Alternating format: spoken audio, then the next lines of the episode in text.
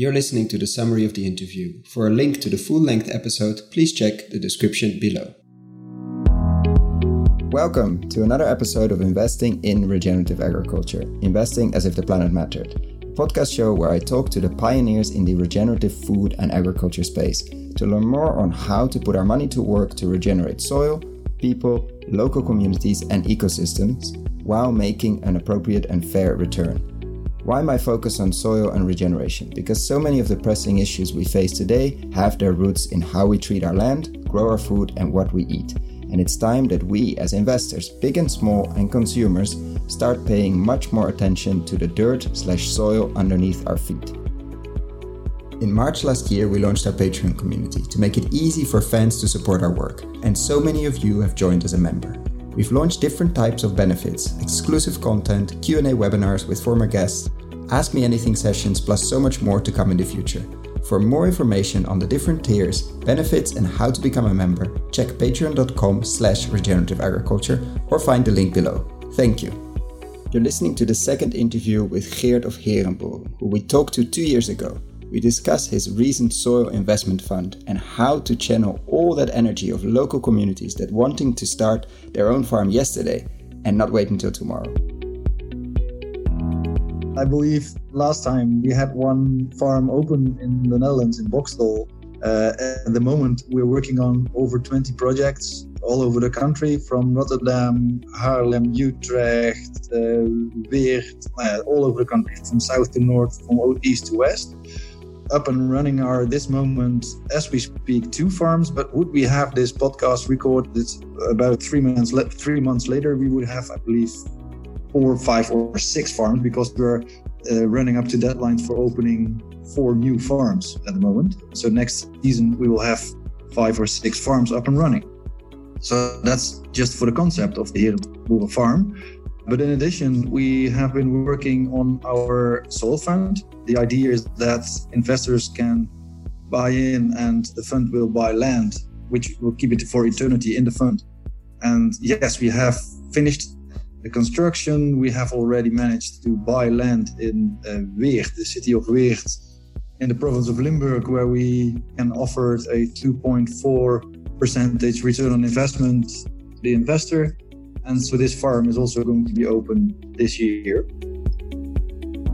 What we see right now is that we have a, a, person in France who wants to copy, of who wants to bring Herenboeren to France. So that's, I think, a very serious one. Sweden is one, and German. But yeah, we'll, we'll we'll keep it off as long as possible so we can concentrate on improving our concept and doing things in the Netherlands at the moment.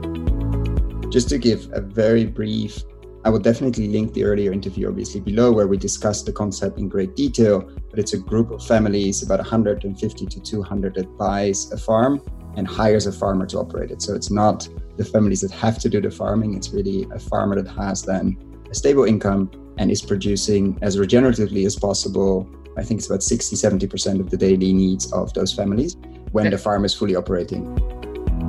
When we met the first time, but also when we recorded the podcast, is how you tap into and utilize in a good way and facilitate local energy. So this is all the farms are only started when there is a strong local community that does most of the earlier work and does most of the actually the fundraising and the structure etc and, and, you assist in that. It's not that you open the farms. Not true. How has that been going? When you have a lot of them starting basically the next weeks the next months until the end of the year and probably a lot of them in progress as well? How you're managing all these super energetic local communities that probably want to start yesterday? So that's that's most of the energy is going uh, to, to facilitate group of groups of people who want to do this. So what we did we standardized a process which is never the process because it always differs from place to place, but it helps us to have a, a storyline to guide these people with towards their farm. And at the moment we have standardized it, it was we were able to manage expectations. You know, everyone wants to start his farm tomorrow, but you have to have the soil. But in more important, you have to have at least 135 until 150 people, households, to join before you can start. And what we have right now is a team uh, of nine people working uh, almost on a daily basis just on supporting these groups of people. And for these these people uh, who are locally working on their own Herenboeren farm, they of course are occupied during the day. So what our team does is spending a lot of times with these people in the evenings and in the weekends. So the effort we have to put is enormous. But uh, on the other hand, what you see right now is that communities are finding each other. So we put a lot of effort up front, and right now there is a kind of spin-off that, that communities are helping each other. They are visiting each other. How how far are you? What are your experiences? One of the key aspects of the Herenboeren is that the land is either bought or secured for a very long time. But it's, if it's bought, it's never going to be sold. So the business model of a, a traditional farm, in many cases, unfortunately, is selling their land at some point and hopefully for more than they bought it and maybe that's their pension etc but this created a huge amount of issues in terms of inflated land prices and mainly for young farmers uh, extremely difficult to get into the space. You are going into a completely different direction but at the same time you still need land obviously to a long-term land because you're building the soil to operate Herenboeren farms on. So can you explain a bit about the rationale behind the soil fund and how it's actually coming to life now True. Okay. Uh, let me remark this to begin with. There is a difference between ownership of land and access to land. And we are really thinking from the access strategy how can we access land and how can we improve that, that land for, in a way, the seventh generation after us still can work on the land and have food from the land.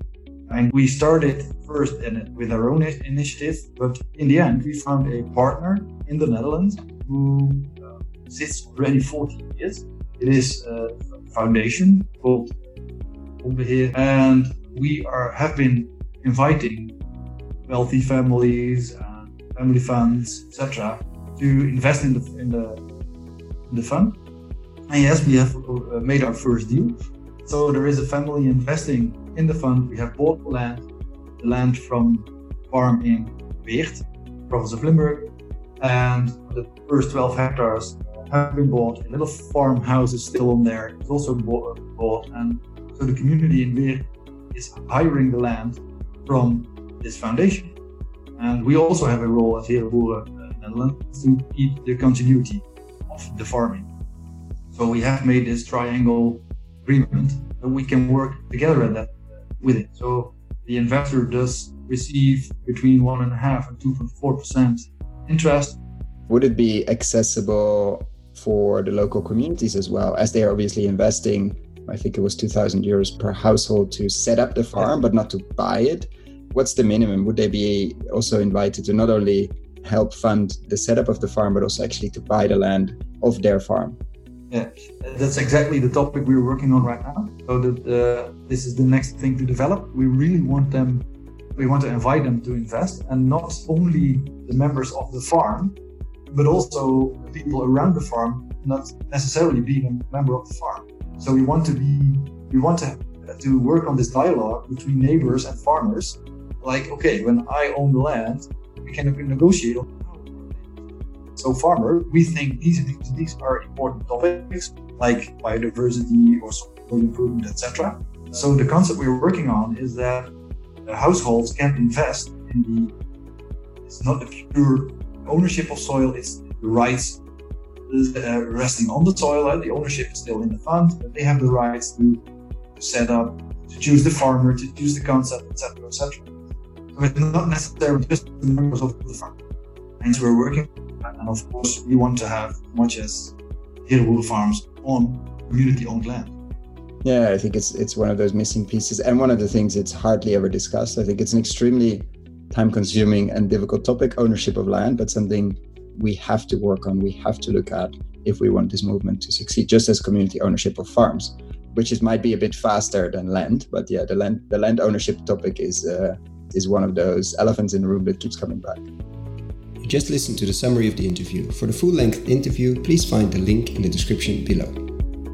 If you found the Investing in Regenerative Agriculture and Food podcast valuable, there are a few simple ways you can use to support it. Number one, rate and review the podcast on your podcast app. That's the best way for other listeners to find the podcast, and it only takes a few seconds. Number two, share this podcast on social media or email it to your friends and colleagues. Number three, If this podcast has been of value to you and if you have the means, please join my Patreon community to help grow this platform and allow me to take it further. You can find all the details on patreon.com slash regenerative agriculture or in the description below.